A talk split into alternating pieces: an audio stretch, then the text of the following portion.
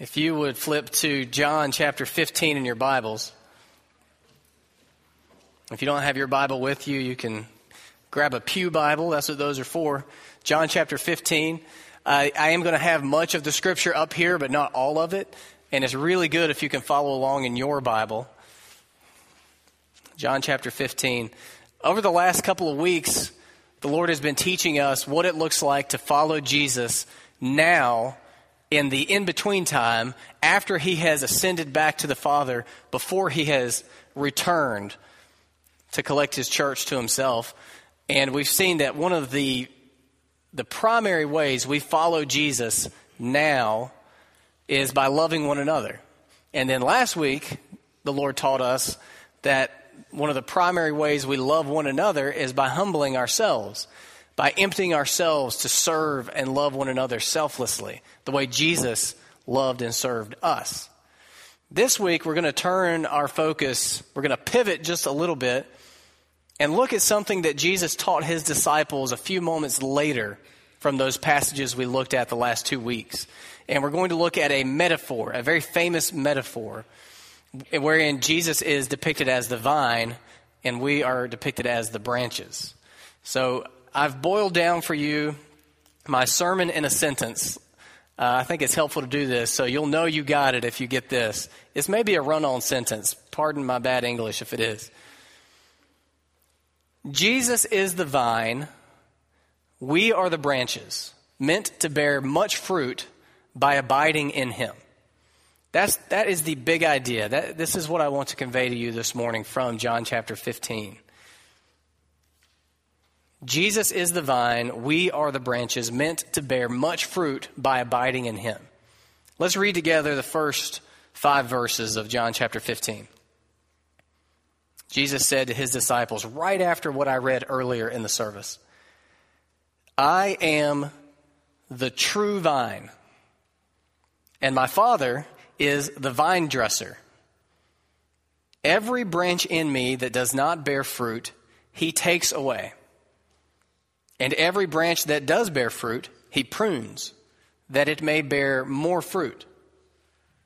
Already you are clean because of the word that I have spoken to you. Abide in me, and I in you. As the branch cannot bear fruit by itself unless it abides in the vine, neither can you unless you abide in me. I am the vine, you are the branches. Whoever abides in me and I in him, he it is that bears much fruit. For apart from me, you can do nothing. Now, this is a very famous metaphor, and it's a beautiful passage of Scripture. It's a beautiful image. It can be a little confusing because what he is teaching wraps around itself like a vine, and it circles around itself, and it, he repeats it from different angles.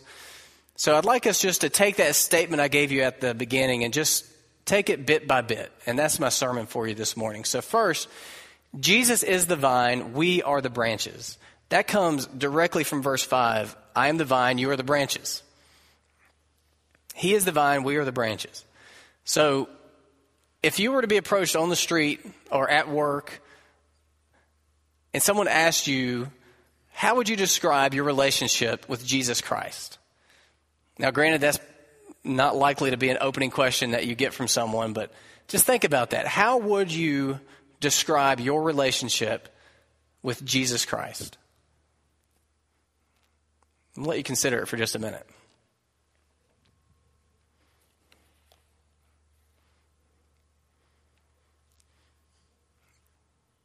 It is at the very core of everything we believe as Christians our relationship, our connection to Jesus Christ. It can be hard to articulate what that is and how that looks. And I think that's one reason that he gave us this image to help us understand our relationship to him. Because I think we, we often fall short in our understanding of our relationship with Jesus and we settle for lesser relationships. When in reality, we get to relate to Jesus like a branch gets to relate to a vine. Now, I know that we're probably more familiar with like trees and plants in the garden than like grapevines. But think of it as a tree for a minute. it's the relationship between a branch and the tree trunk. The relationship between a branch and a vine. Often we settle for a relationship of mere association with Jesus. That's the extent of it. That we associate ourselves with Him, we, we sprinkle His name and some of His symbols over our life that we're living. But that's not as full a relationship as a branch to a vine. Sometimes we settle for a client or customer relationship with Jesus, where we go to Him for goods and services, we go to Him to, to, for a transaction of what we need so we can go back to our lives. But that falls short of the branch vine relationship. Sometimes we settle for a pupil teacher relationship with Jesus where we merely learn from him so that we can incorporate his lessons into our life.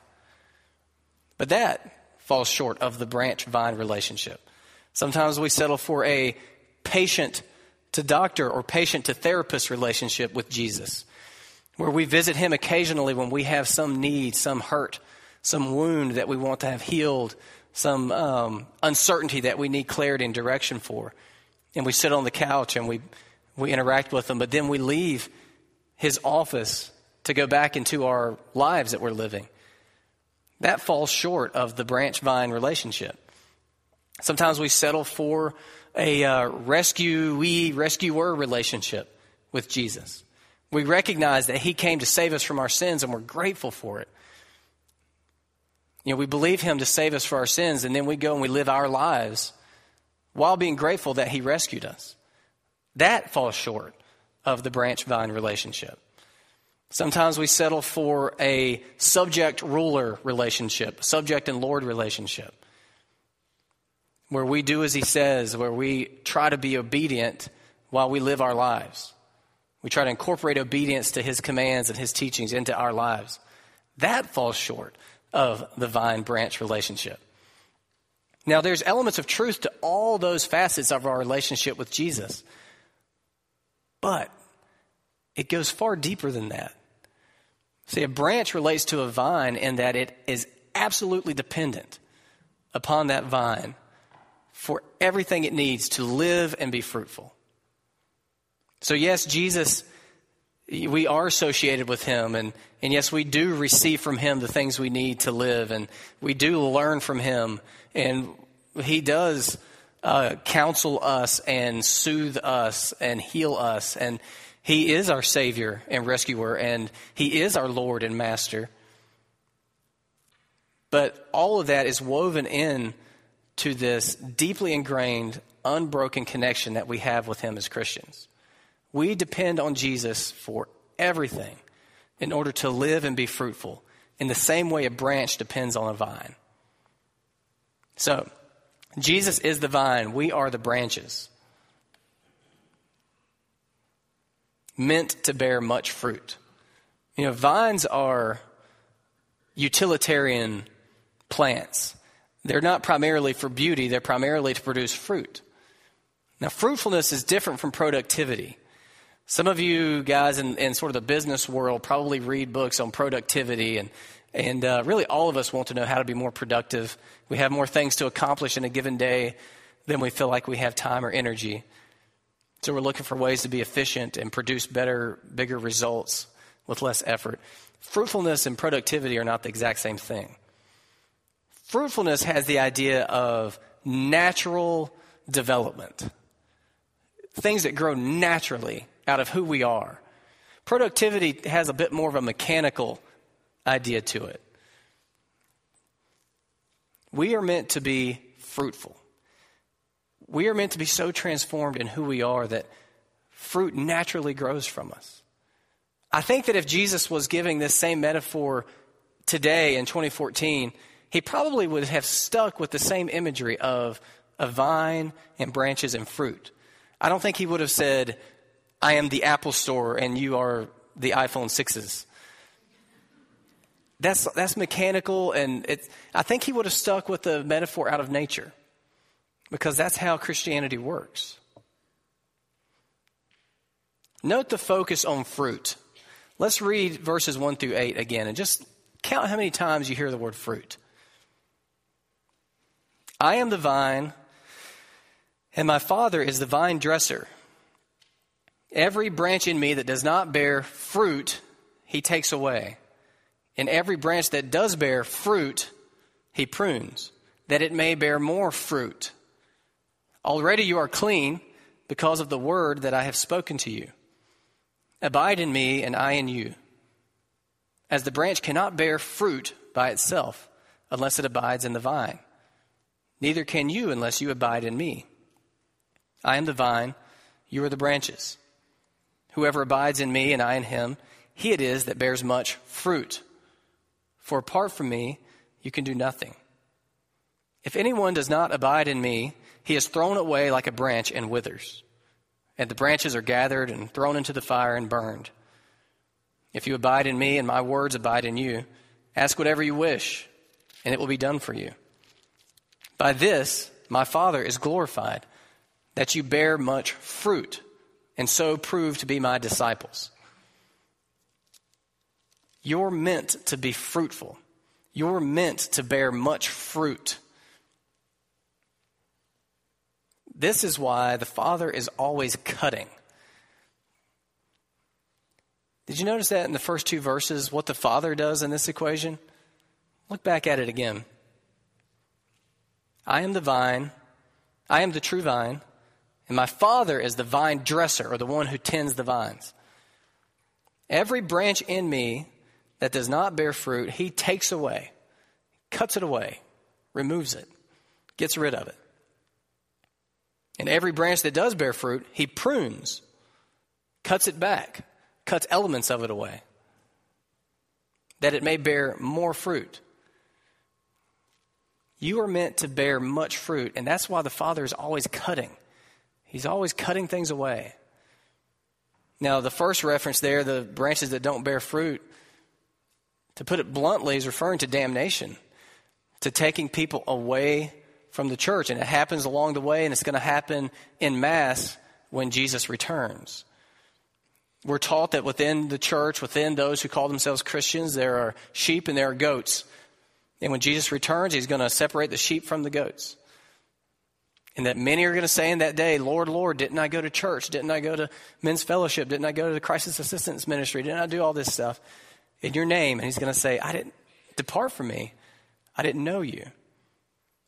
There's going to be a massive cleaning out of the vineyard in that day. And for those of us who are Christians, who are disciples, who are bearing fruit in our lives, he still cuts. He's always cutting. In our lives, he's, he's pruning constantly cutting away anything in our lives that might sap our strength from fruitfulness, from loving Him with all of our heart, soul, mind, and strength, from loving others as ourselves, from making disciples. It can be painful to be a Christian. The pruning shears are sharp. But I want you to think back in your lives. What has drawn you the closest to Jesus Christ? What has bound you the tightest to Jesus Christ? Was it the good times when you were allowed to grow free in whatever directions you wanted? Or was it the hard times when things got chopped out of your life that you wanted to remain? When painful things happened? Thinking back on your life, what has caused the most fruit to grow? Often a Christian will look back and they'll see that it was the pain. It was the times when he cut. And that's true for me. I look back and two, two things stand out the most. One, the loneliest period of my life. I look back and I see that where he chopped out all of my relationships that I loved, all my friends and my current girlfriend all moved off to college and started living it up while I lived with mom and dad and went to CP. Super lonely time. But out of that spot where that was, he lopped that off, and out of that grew my devotion to His Word. It was through that loneliness that I, I was given the opportunity to teach, and I had all the time in the world to study, to teach the middle schoolers. And I realized how satisfying it is to get to know the Lord Jesus through His Word. Had I gone off to NC State, I probably would have been having the time of my life. I may have never had that opportunity, never had that vacancy in my vine to grow this fruit. I don't see how I would have gone down the path of where I fell in love with teaching His Word. I don't see how I would have decided to go to Bible college. I don't see how I would have ever met Meredith because we, you know, that came from being a counselor. I don't see how I would ever become a pastor. But I wouldn't have chosen a lonely time where he removed all my friends and my then girlfriend. Would have never wanted that. But I'm so thankful that he chopped that stuff out of my life. So grateful for the fruit that he's cultivated in me through that. The other time's a time when I had to, because of the conviction of the Holy Spirit, address a deep and secret ongoing sin in my life. And that was excruciating. There's never been a time in my life more painful than that. But I look back at that now and I see that out of that area where he pruned that away, I have the most real and, and transparent relationships with people now. And um, I was deeply humbled during that time. I've been able to comfort others with the comfort I've received during that time. And I bet each of us who are believers, who have been believers for any amount of time, can go and tell story after story after story of the hardest, darkest times in our lives when we felt the pruning shears the most deeply and the fruit that has blossomed and grown in that place. The Father is always cutting, He's always cutting. But He's doing it so that we will bear fruit because we're designed to bear much fruit. So Jesus is the vine and we are the branches, meant to bear much fruit by abiding in Him. Look at verses 4 and 5 with me again. Abide in me, and I in you. That word abide means basically remain or stay or live. Abide in me, and I in you. As the branch cannot bear fruit by itself unless it abides in the vine, neither can you unless you abide in me. I am the vine, you are the branches. Whoever abides in me and I in him, he it is that bears much fruit. For apart from me, you can do nothing. Remain in Jesus and let him remain in you. Stay in Jesus and let him stay in you. Live in Jesus and let him live in you. See how that's a lot deeper relationship than those things I mentioned at the beginning of the sermon association and, and uh, client customer relationship, etc. It's an almost mysteriously deep, mutually indwelling relationship. It's very difficult to wrap our minds around. And if you read through uh, John chapter 13 on through chapter 17, you'll see this in one another language repeated over and over again. Now, Jesus is in the Father and the Father is in Jesus and Jesus is in us and we are in Jesus and therefore the Father is in us and we are in the Father. I, I don't fully have my mind wrapped around exactly what all that means. I think it's one of these mysterious things, kind of like the Trinity, kind of like God's sovereignty and, and our free choice. It's, it's a little beyond our carnal brain's ability to fully comprehend, but in a very real way, as believers, Jesus is in us, sort of like a vine is in a branch. And we are in him, sort of like a branch is in a vine. And yet we're told we're told that we're in him and we're told to stay in him, to abide in him. Now, I'd like to end the sermon on a very um, practical note. The only commands in, in this passage here are twice we're told to abide in him. Once abide in him, and then another time abide in his love. And there's clues within the passage of exactly what in the world does this mean to abide in Jesus. So I'm just going to take you through the clues and give you a practical little four step process of how to abide in Jesus as a Christian. Okay? Step number one let his words abide in you. That comes from verse 7, and that's not going to be up there, so you'll have to take my word for it or look at your Bibles. Verse 7 If you abide in me and my words abide in you. Remember, the word abide means basically to live. So if we are to abide in Jesus so that we can bear fruit, step one is letting his words abide in us and live in us. So when you read God's word or you hear God's word preached, what happens to that word after it enters you, after it enters your ears and your mind? Do those words settle down into your heart and produce response? Produce a change in your worldview? Produce a change in how you see reality? Produce a change in the way you relate to people? Produce a change in the way you relate to God? Or do the words go in through your ears and just sort of dissolve and die and disappear? We need to let Jesus' words find a home in us.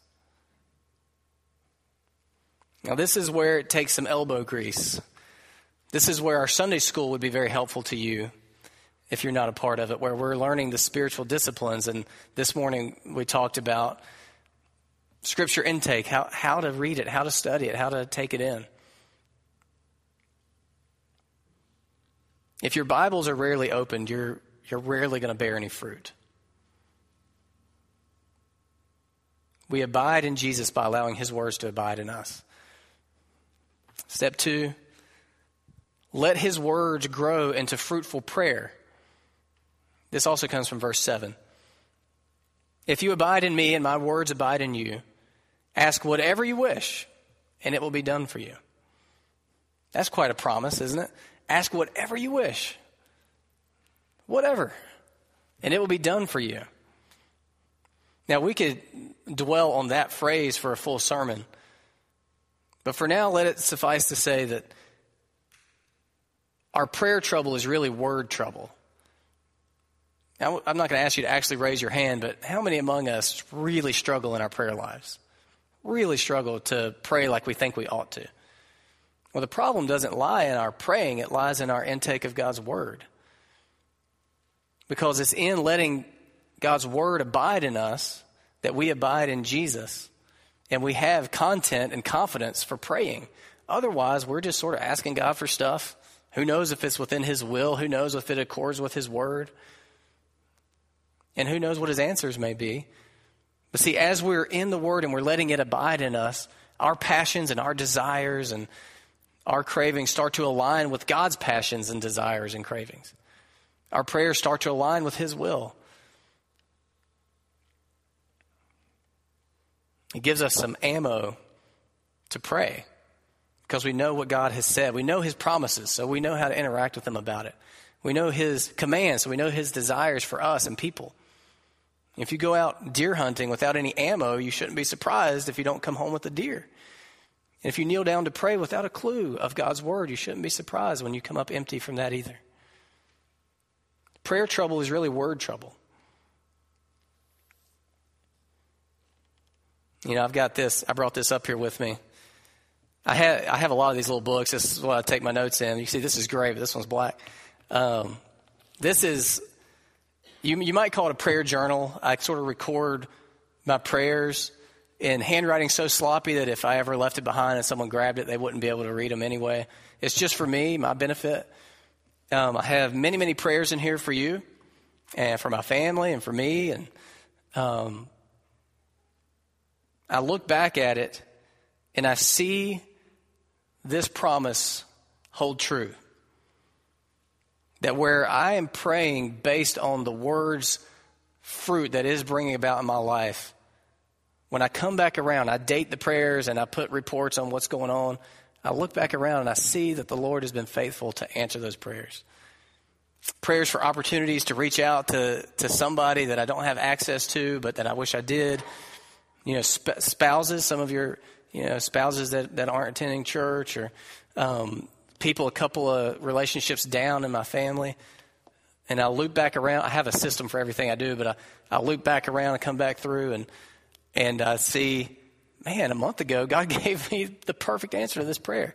So I write it in there. Or I had one in here where um, I, I was having a bit of a crisis of calling of just wondering, man, am I the man for this? Am I the man that this church needs right now? And uh, and you know whether you're happy about it or not, I, I looked back around and I saw that the Lord really confirmed that yes, right now I, I mean for you to be there at this church, and I see how God's given me and Meredith just such a peace about our calling here to you, and um, I, I look through and I see how many prayers I've prayed for you guys that God would draw you near to Him through Jesus Christ. And I see the myriad of ways He has answered that prayer. And I see all the people in our church that I, I feel like are nearer to Christ now than have they've ever been before in their life from what they've shared with me. And it's so neat to see the circumstances God uses to answer those prayers, but He does answer them. He really does. And there's nothing as joyful, nothing is joyful than looking back and seeing our attentive Father, seeing how He loves us through answering our prayers. It is awesome. If, if you're not praying, pray, but don't just start praying. First, get in here and let His Word start to live in you. Let these words start to produce prayer in you. And if you're like me, you need to write it down because I would not have remembered I prayed some of these prayers. And I would not have recognized the answers as answers. I would have thought they were just happenstance. So let his words live in you. Let his words grow into fruitful prayer. Number three, let his words grow into fruitful love. We've talked a lot about love, so I'm not going to dwell on this a whole lot, but I want to read to you two verses from this passage verse 10 and then verse 12, actually. Verse 10, Jesus says, If you keep my commandments, you will abide in my love, just as I have kept my Father's commandments and abide in his love. So here he phrases it a little bit differently. Instead of abide in me, he says abide in my love, which I think kind of fills out our understanding of what he means. But he says we do that abiding by keeping his commandments. And then just step over verse 11 into verse 12, and he says, This is my commandment that you love one another, just as I have loved you. So, a big part of this whole abiding process is obedience to his commandments, especially in loving one another. So, let his words abide in you and let that word grow up and blossom out of you into the fruit of real love. The kind of love we talked about last week humble, selfless love. Let his words live in you. Let his words grow into fruitful prayer. Let his words grow into fruitful love. And last one, let his words grow into fruitful joy. Let's read verse 11 that we just skipped. These things I have spoken to you, all this about abiding in me and me being the vine and you being the branches, these things I have spoken to you, that my joy may be in you and that your joy may be full full. You know, we planted a little garden this year, first year we've ever done that. Um, made a little raised bed, and um, it's really Meredith's Meredith's project more than mine. I'm not good with those sorts of things, but one of the things we planted in there, well, what all did we plant? We planted squash and we planted cherry tomatoes. Those are the main two things I remember. Really put off a lot of call it fruit, you know, vegetables. What's a tomato, fruit or vegetable? Fruit. Okay, let's go, let's stick with the tomato then, because that. I cannot believe how many little tomatoes have come off of that thing. It's full with them. Well, Jesus is teaching us this about abiding in Him because He wants our joy to be full. He wants our joy to be producing like that. And it can. And some of you may not believe that, but it can.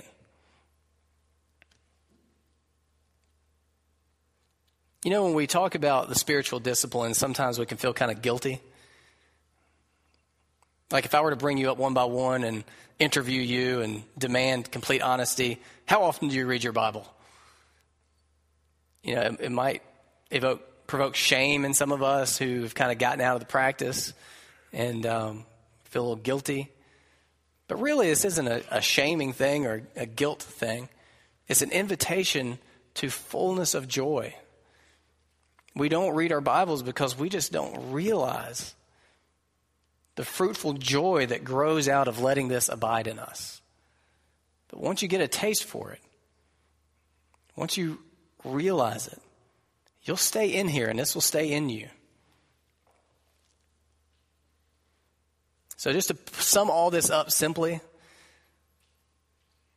the fruitful, praying, loving, joyful Christian has a well worn Bible.